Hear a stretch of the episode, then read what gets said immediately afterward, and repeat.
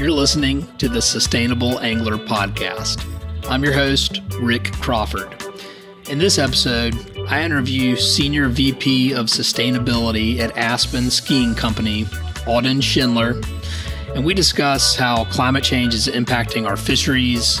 Um, we also talk about what zero cost actions that businesses can take today to solve climate change and also make the most impact. And the answer might surprise you.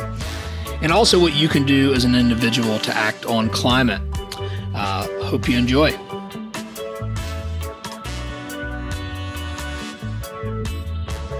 This episode of The Sustainable Angler is brought to you by Olukai. At Olukai, we handcraft Hawaii inspired footwear, finding inspiration in Hawaiian culture and craftsmanship. Fishing is at the heart of Hawaiian culture today, just as it has been for centuries. Generations of fishermen and women expertly cast from rocky shorelines and sandy beaches. They spearfish, throw net, fly fish, and navigate their boats beyond the reef and into the deep blue in search of the next big catch. No matter how they do it, there's an attention to detail and respect for the ocean that guides their passion. At Olukai, they believe in the same attention to detail when crafting the highest quality shoes and sandals built for every type of marine environment. Olukai's water friendly Noheamoku slip on shoe features razor siping with non marking rubber for extra grip on the deck, the dock, or the rocks, and it's designed for easy on off barefoot wear. And when it comes to sandals that perform, Olukai's new Ulele provides the comfort and durability of a sneaker for those long days on the boat or on the shore. Uh, for me personally, I love that Olukai is a B Corp, meaning they meet the highest social and environmental standards at the company level. And I also love the grip on both the shoes and sandals, uh, making it very easy to stand on the poling platform all day long. So, whether you're loading up the boat, shoreline fishing from the rocks, or scoping out the best place to set up on the beach, Olukai takes you further. Shop or find your local retailer at www.olukai.com forward slash the sustainable angler.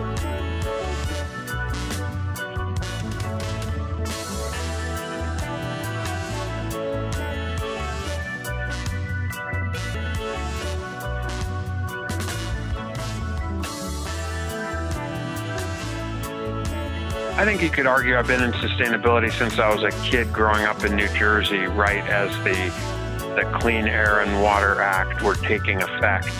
Um, it was a kind of gross place to live. Uh, you can see uh, EPA has pictures of what America looked like before that environmental regulation, and so that uh, turned me, I think, into an environmentalist. I had family in the West who um, brought me out to North Dakota and Montana, and I thought, hmm, this is where I'm from, not New Jersey.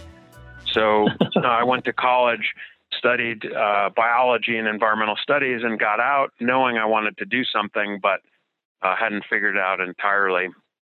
So after a number of random jobs, uh, including cooking hamburgers, which I think everyone should do, I ended up at a place called Rocky Mountain Institute, which is a sustainability think tank that does a lot of work with business. And from there, I came to Aspen Skiing Company. Um, this kind of snapshot summary of, of my work is asking the question if you really cared about sustainability, you'd be doing something about climate change.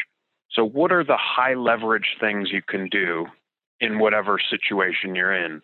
And uh, specifically trying to differentiate between smaller token actions that are good and people should do them versus those that actually might move the needle on what is a global systems problem.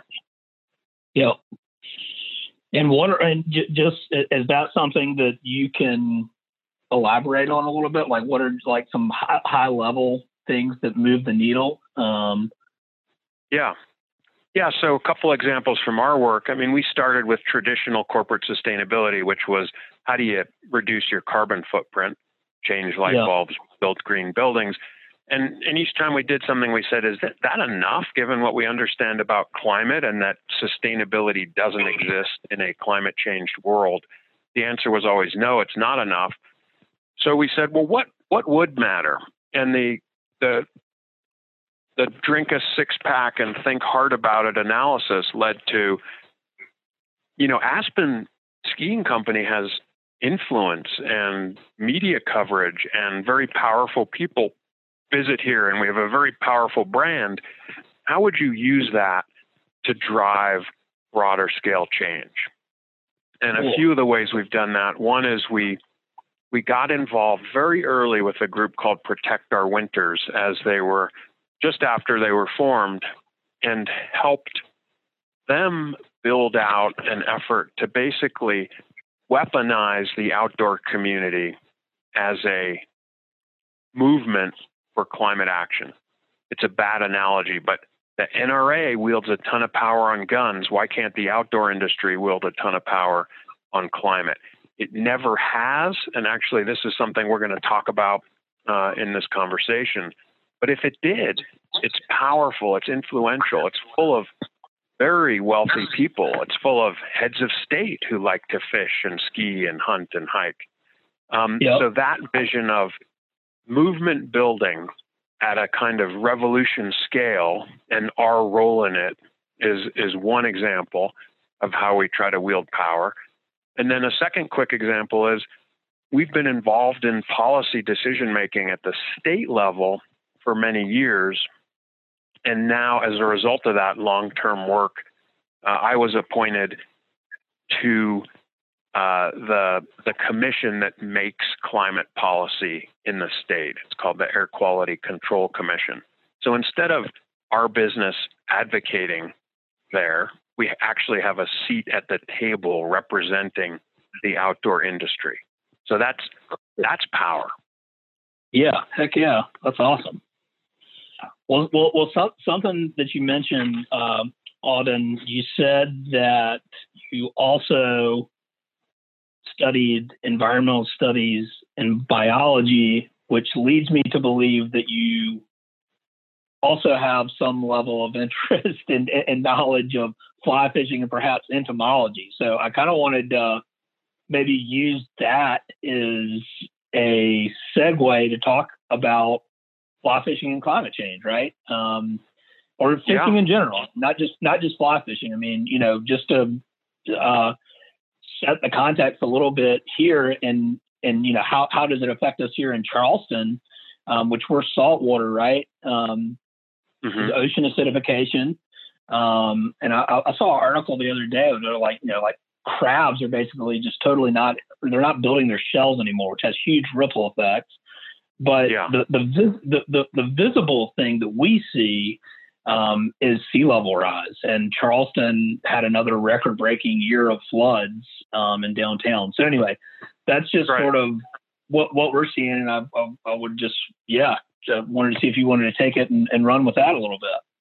Yeah, you know, I, I, am a fisherman, and I would say a, a very bad one. And part of my uh, my lack of skill is that I, I love being outside. I love fishing, but I don't, I'm, I'm not very tolerant of messing around with small things and getting the detail right. So I'm more inclined to put on a, you know, in, in the same way that Yvon Chouinard uses one fly. Um, that's sort of my inclination is go out there. And if, if I don't succeed, I'm still happy. So Uh, but but increasingly, I find myself on the river. You know, to me, the the iconic story that gets at the challenge of climate change and fishing takes place in Montana. Uh, think of Montana as it's a pretty conservative state, and if if you ask the population generally what they think of government, they'd say, "I don't want government getting involved in my life." And that can mean a number of things, but it would certainly mean they don't want government involved in your fishing. And right. one of the ch- one of the you know challenges of the climate conversation is people say, I don't want big government action to be the way we solve climate change. And that's fair enough, but the counterpoint is if you don't solve climate change, you'll have more encroachment of government as we so- try to solve a crisis problem. Well, this is playing out in Montana.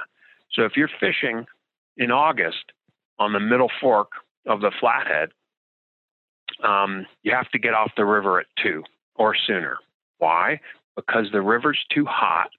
And if you fish uh, stressed fish in warm water, it's bad for the fishery. So the government is now telling Montanans that the most sacred thing they do, fishing, can't be done. To me, this is just a stark example of hey, if you want less government in your life, solve the climate problem now because you're already seeing that intervention. Yeah, no, I love that. That's that's super interesting because there, there's a lot of that sort of um, ideology here in, in, South Carolina too. You know, where it's like, hey, government's not going to tell me what to do, yet not not addressing climate change now to exactly what you're saying is is really the best way to to approach it, right? Because otherwise, there's no choice. Like, hey, look, if you don't want regulation on fishery stock in the ocean um, if you don't conserve the resource now, when you add in uh, growing population that also wants demand for it, then you're going to run into real problems uh, with, with, not only fishery stock, but also the impact climate change is having. And then the government really has to step in and just shut it down. Right. Yeah, and, and another piece just from the, the science of warming uh, that you got at in terms of sea level rise is most of the heat coming into planet Earth is being stored in the oceans, as physics would dictate. Much of the CO2 is being dissolved in the ocean, so you have acidification. Um, you have sea level rise that's initially resulting from simply warming of the water and expansion, but now is increasingly coming from Greenland and West Antarctic melting. So, in a lot yeah. of ways, fishing we, we always talk about the ski industry as kind of the epicenter, ground zero of climate change, but in some ways, fishing is more so because the oceans were always going to take the brunt of both the heating and the acidification from CO2. Uh, Charleston is a unique place because not only is sea level rising, but but Charleston is subsiding, and it's a it's a perfect storm uh, of challenges in terms of a, a community that has some of its economy based on its fishery. Oh, absolutely, and and and the state of South Carolina. Um, you know, I mean the the outdoor, you know, to the to play to the the outdoor recreation economy. I mean, a lot of people come to South Carolina to go fishing, um, and has a huge impact on their trip. They're here booking fishing guides. They're here um, going into tackle stores and and and buying rods and reels and gear. Um, so it's a huge driver of, of our economy here. Right. Um, so when we talk about climate change, rivers, oceans, they're warming, um, that's impacting fisheries.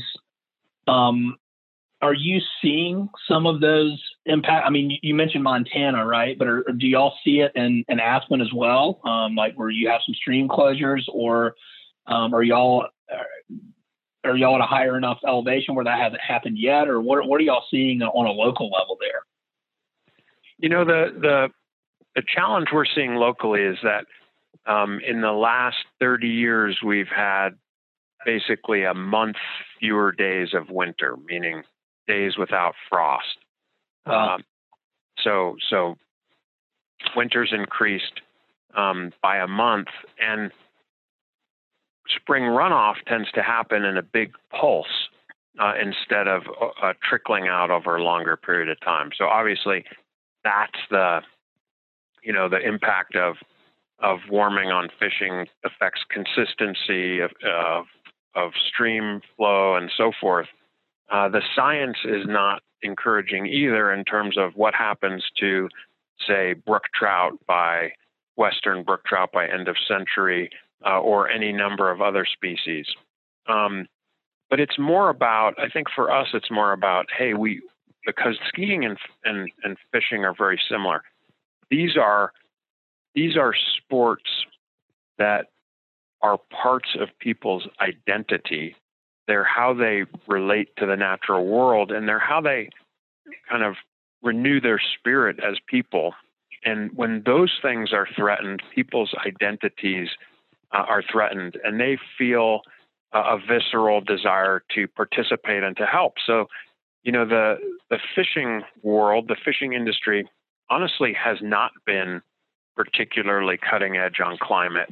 Um, they've tended to, to the extent they do environmental work, it has been very traditional conservation work. Um, how do we mm-hmm. clean up rivers? How do we get you know fishing line out of the off the shores and get tires out of the river? And this is all good stuff. But what we really need is the the the fishing world to combine with the outdoor, the rest of the outdoor community, and push hard on policy and make a you know be part of the movement. Because again, if if there's any sport that includes powerful elites as well as common people, this broad spectrum, it's fishing. And the opportunity to be part of this movement is huge. Now, Orvis is starting to get it.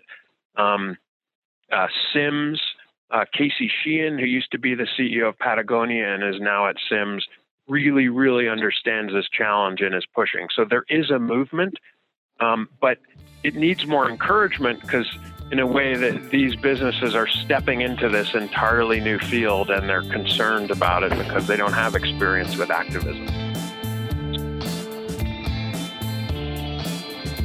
This episode of The Sustainable Angler is brought to you by Turneffe Flats, Belize's premier saltwater fly fishing, scuba diving, and marine ecotourism destination.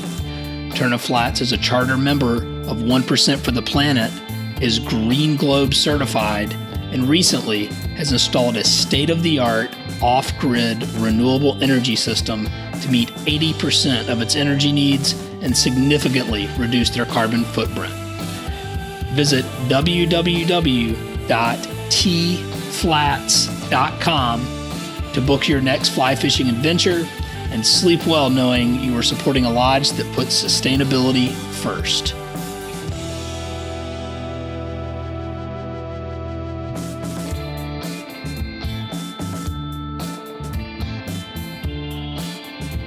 You know, but but what's interesting is that in many businesses, um, the first step on climate is to say, well, let's take care of our own house. Um, we'll go carbon neutral. And the, the the funny thing about that is that's difficult and expensive. And what would be more effective and powerful, and usually done together, but you could do it without doing your carbon footprint reduction or carbon neutrality, would be to use corporate voice um, use your CEO, use your media presence to say, hey, climate change is a real problem. We recognize that.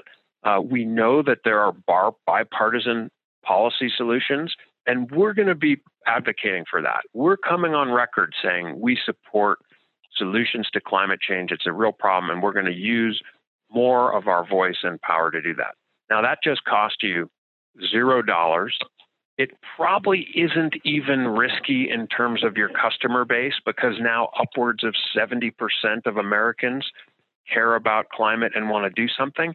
And if you talk about it in the right way, hey, this is science. It's not ideological. Fishermen, if they're anything, fishers, fishermen, fisherwomen are scientists. They think about the natural world. They they understand the science of stream ecology.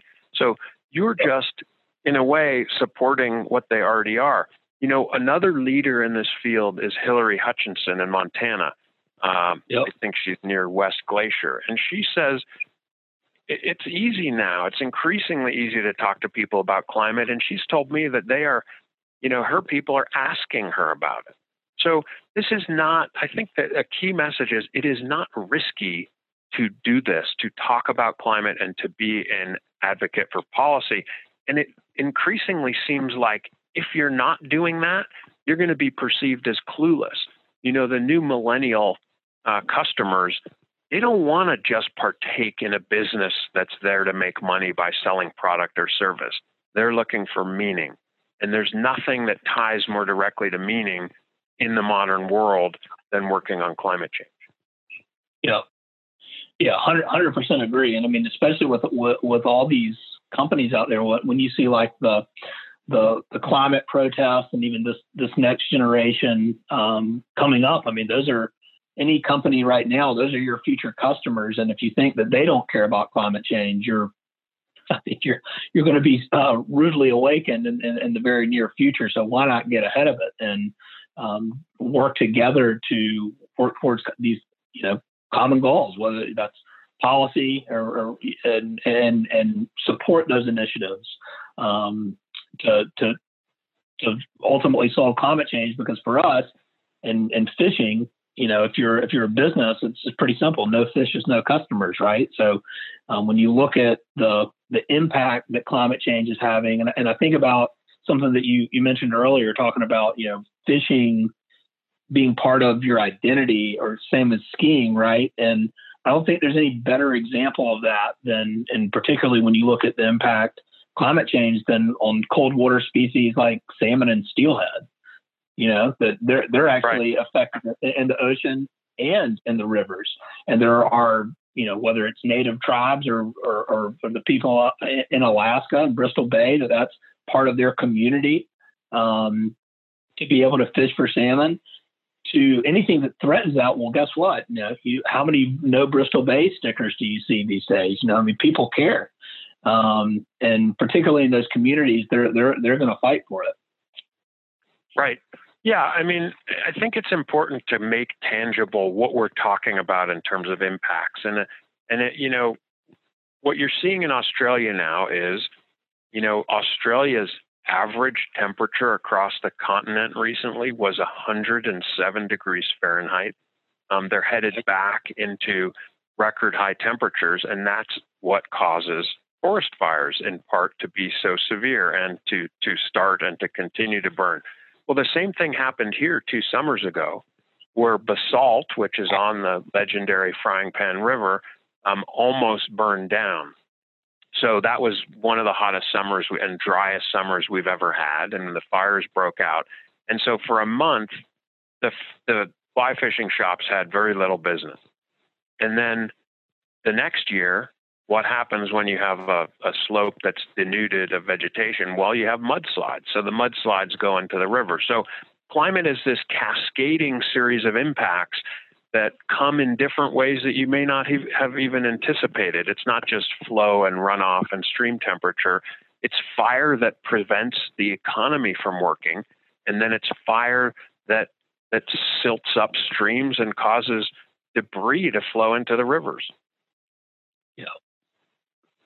Yeah, absolutely. And I mean, and, and that's a great point too. You know, you think about, you, you kind of, or at least I do, I at least try and like simplify it, right? Where you're like, oh, it's ocean acidification, sea level rise and warming, but we don't even know what some of those impacts or uh, the lasting impacts are really going to be um, because we don't exactly know everything that's going on in the ocean in particular, right? You know, we don't really know if, hey, you know, are, these are like our best guesstimates on some of these fishery stocks. Um, things could be happening at a much more rapid rate than we're even aware of right now, and climate change is the cause of it. Right. Um, so I think I, I, think it's something to to just I guess drive home the the importance of this. It's just this is not something that can be put off any longer, um, and I think that there's I wouldn't say canary because it's a continent, but a, a, continent in the coal mine would be Australia right now, right? But you're starting to see the symptoms everywhere else or the results of it um, in different pockets and different areas. But that's not a shining example of what's to come um, or what could come if we don't address climate change. I don't know what is. Yeah, and and I think you know in terms of hey, we we we can't deny this anymore. It, it's refreshing to say, look, we have a problem. It's enormously significant. It puts our industry in existential risk. And instead of looking the other way or taking action that doesn't really matter, we're going to address this problem. And there's something freeing and and pleasurable to it for for people who are used to action and to taking on challenges like getting that brown trout out of the hole the the old smart fish or the the skier who's tackling the difficult double black run. This is what we do.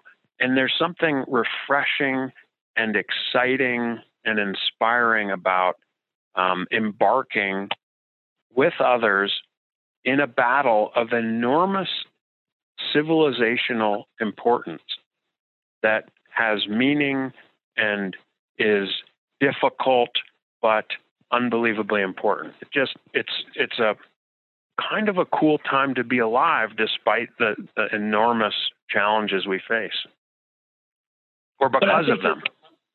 yeah, but but you know, and, and to your point, it's you know, the, it's sort of one of the the benefits of sustainable business is driving innovation. And what you know, I, I look at climate change.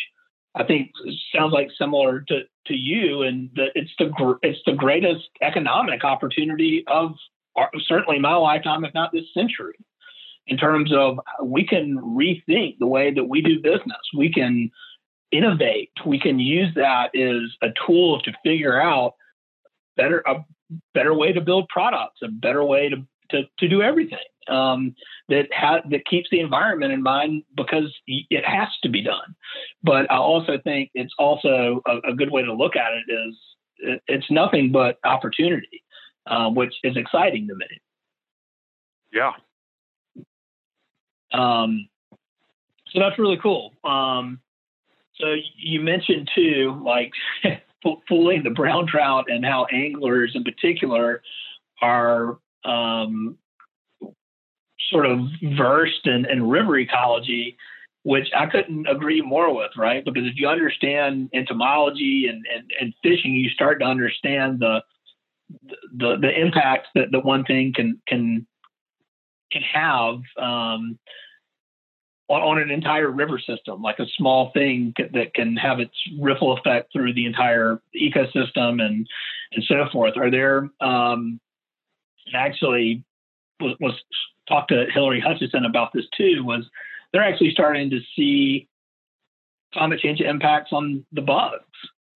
Um, that there's less bugs returning to the river, which is you know something that seems so small and insignificant, but when you realize that that little bug, the impact that that has on an entire river's ecosystem is, is, is mind blowing. Um, and so it's actually starting to affect some some insect patches, which is pretty wild. I don't, I don't know if, if you're familiar with with with that, or uh, um, but but would ha- would be happy to hear your thoughts on that as well. Yeah, I mean, no, I'm not a I'm not an expert on uh, bug response to uh, climate change, but but it just it just gets back at this this point that this is a systems problem, and it, it this maybe the the way uh, or the reason that the the fishing world is an appropriate um, adversary of climate change, the, the right people to fight it is is one. You know, along with hunters, they're sort of the original environmentalists. Um, I was talking to a friend recently who who's a hunter and he said he gets attacked by people for hunting he gets criticized and i was i was really blown away because i think of of him and hunters in general as ethical um, outdoor um, preservationists and, and members of kind of the, the church of the outdoors um, so one they're the original environmentalists but second fishermen and women are are technicians they look at problems like fishing a river or catching a, a fish as a as a technical problem that you break down with science and with technology and equipment um, and strategy. And the climate problem, uh, in terms of uh, the opportunity there, is that kind of problem. And you described it as an opportunity. Well, it is. You know, look, um, we have coal plants closing down, and, and this is a real economic burden for these communities. So we have to think about how we can help those communities and those people? Uh, well, one way is to invest in rebuilding the electric grid, uh, where you'd use the, the same kinds of skills from a coal mine out, um, you know, making the grid modern and redundant and resilient. Um, the, the automobile industry is all unified around electric vehicles because they're better, require less maintenance, um, and they're the future. And there's no major automaker that isn't working on this. Any sector you pick, um, home heating, we're going to have to solve that using heat pumps uh, powered by clean electricity. There are all these these problems that are opportunities, and that once you dig in and try to fix the problem, it's actually fun. It's a uh, it's a lifetime pursuit, and it's extremely interesting, extremely challenging. A lot like fishing a difficult river. Yeah, exactly. And and and to to, to that exact same point that, that I think so so important, and I love that, that you just described it that way. Is you know to go out to go out on the river or out on the you know on a flat and salt water and think that you know your day is all about catching fish you know you're you're missing the point completely um, that that's not the of course you want to catch fish right but it's the same thing i feel like with sustainability in businesses is you know it's it's it's the journey not the destination right let's figure this out let's solve the problems and have some fun doing it and as a result get some of these additional benefits like driving innovation and having really engaged and, and, and happy employees and attracting and retaining talent, all these other benefits of sustainability. But it's all, I guess, at its core, which I've never thought of it that way, um, Auden, until you just said that was, I mean, it's really about problem solving. Um, right.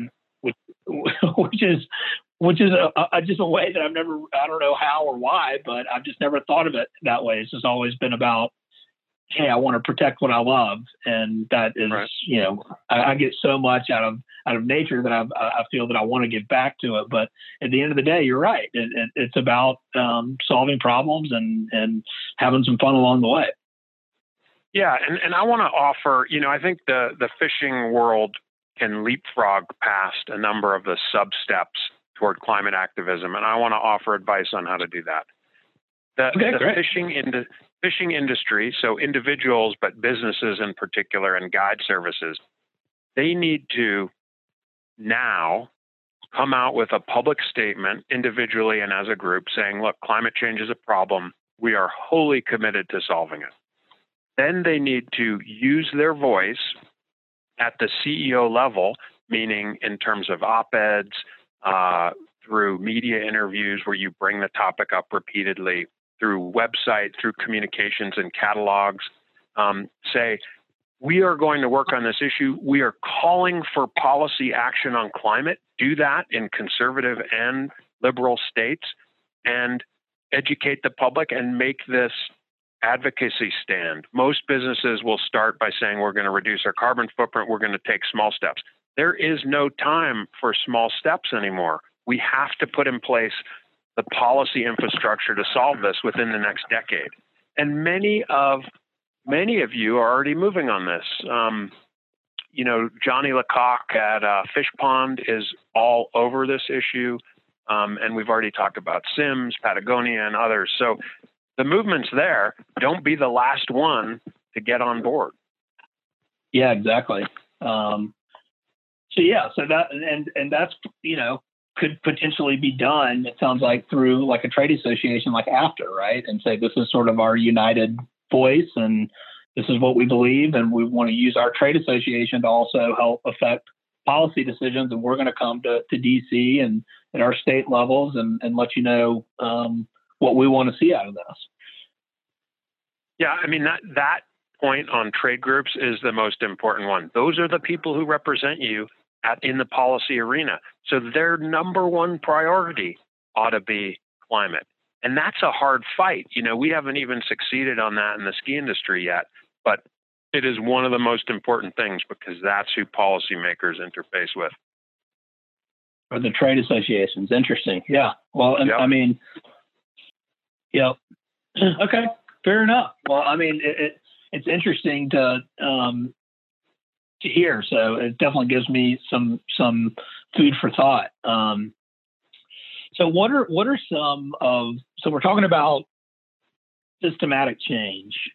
Um, what are we you know okay we're we're contacting our local officials we're letting them know that and as an individual right um, which POW has a has a good climate activist roadmap by the way if anyone wants to check that out um, and so it, they have lots of advice for the individual that, hey, anyone can do this. Businesses need to publicly advocate for changes in climate policy.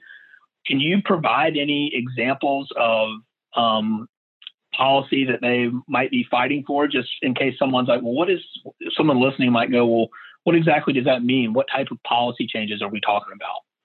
Sure. Now, I think it's important for, for businesses to to meet with and contact repeatedly elected officials and get their trade groups to do it. And the message isn't, hey, I support X legislation. It's, we need action on climate. We're not telling you how to do it, but it needs to be significant. And the reason that's important is that when you come in with a specific bill, often the elected official will say, Thank you very much. I don't support that bill, but I think we should do something. And then they get a, a buy. So it's fine to support specific legislation, but it's more important that you say, I vote, our trade group supports you, we want to see action. Then at this then yep. in any given state, there are all kinds of different policies that matter. So for example, in Colorado, we recently uh, became the 12th state and the first in the central US to support the California zero emission vehicle rule, which would make 6% of the cars electric. Um, and that's a that's a small step, but it's important because it starts to signal the market that we want electrification of transport. Uh, another example is how your state controls the oil and gas industry, which doesn't have to be a shutdown of the oil and gas industry, but in our case, we're um, stringent regulations on methane leakage. Methane is natural gas, so you're you're helping the industry not leak its product. And in many cases, the industry isn't opposed to this sort of regulation. Um, yeah. So it's it's really specifically where you are. Um, and, and other examples are states have done renewable energy portfolio standards where they say, you know, X percent of state energy will be renewable by a certain time. Those are all things that can be lobbied for. Um, and business voice, especially small business voice, it really matters. These are the people that are worshiped in Washington and that people listen to.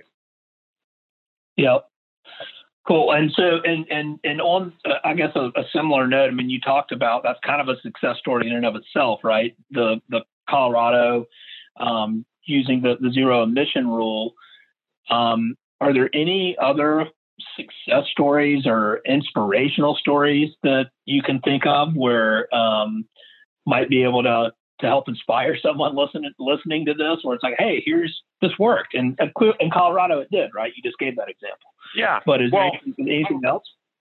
I mean, there's all kinds of um, optimism to be had in the world of climate. So right now, and I'll, I'll, I'll use Colorado, but this is happening in other states.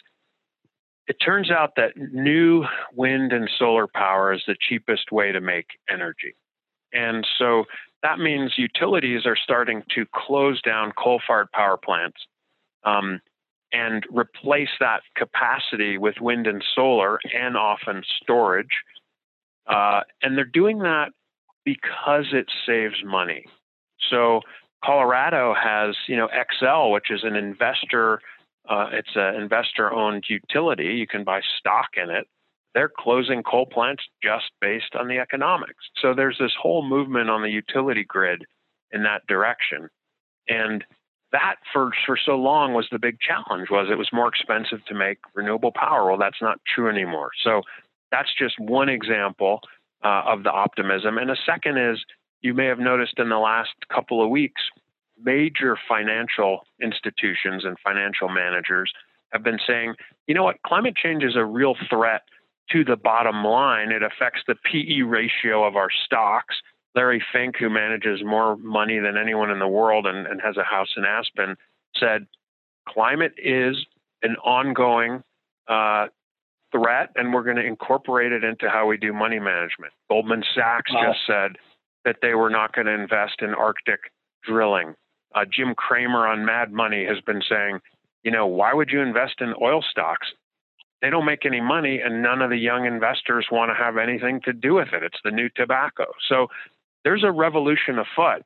And, uh, you know, government, federal government notwithstanding, we have a shot at, at winning this thing.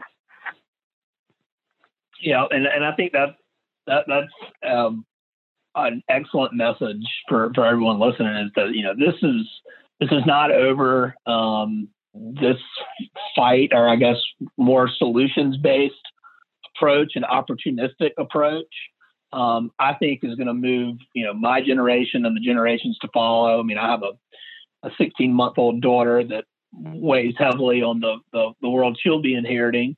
Um, but I think if we reframe the conversation um, around this being more opportunistic and um, in, a way to rethink and re-envision our economy and, and the world that we live in, um, I think it's going to be all, nothing but positive. You know, I mean, I think that there's just going to be so much good that comes from not only being able to protect something that you love, like fishing or skiing, um, but the systematic change that needs to happen, as you said, has to start at the, at the policy level to um, get other people thinking about it. And you've just laid out some some concrete examples of that with um, the BlackRock and, um, and, and and some of the others that are starting to weigh in on some of these risks and and potential opportunities. So um, I really, yeah, I, I, it, it's here to stay, and I think it's uh, it's it's going to be a, a, a good thing.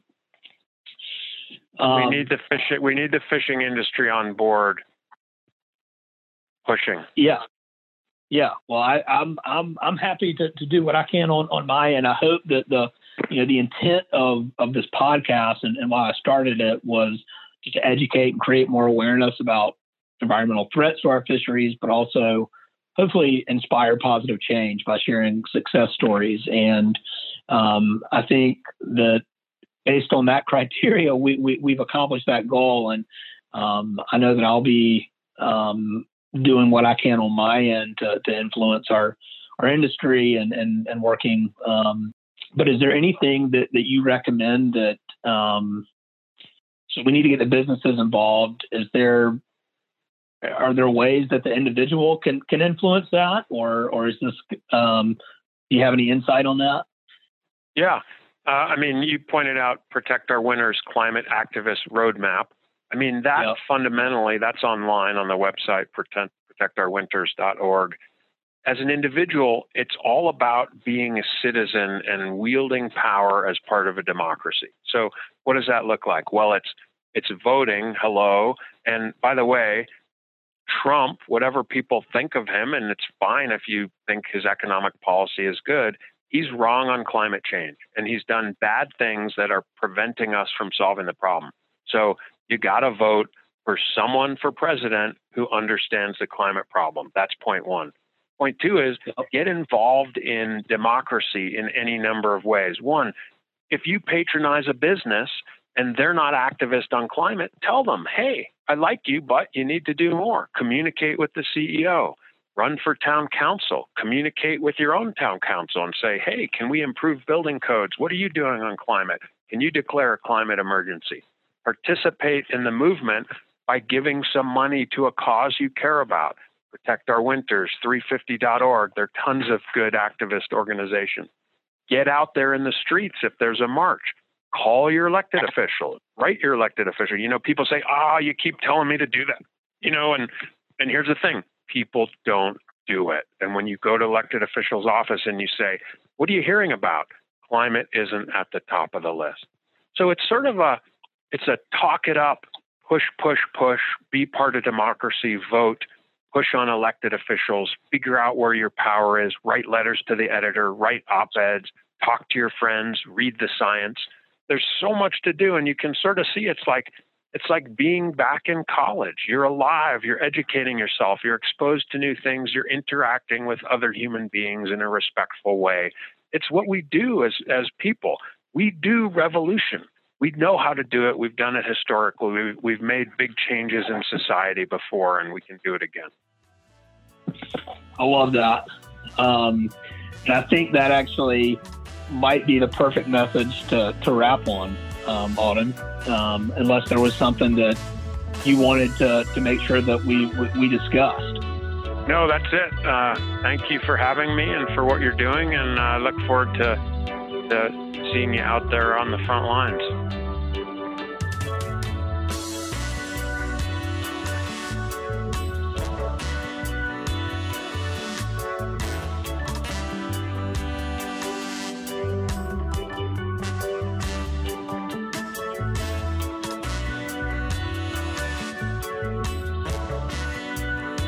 Thanks for tuning in to The Sustainable Angler. Uh, special thanks to Auden for his time and uh, being a guest on the podcast. Also, special thanks to our sponsors, Olukai and Turneffe Flats. And if you like what you have heard on the podcast, um, would really help uh, the podcast out a lot if you'd be willing to like, comment, share, give a rating and review. Um, and the, the podcast is available basically anywhere that you listen to podcasts. So iTunes, Spotify, Stitcher, SoundCloud, and we recently were just added to iHeartRadio. So anyway, uh, thanks again for listening, and we'll see you next time.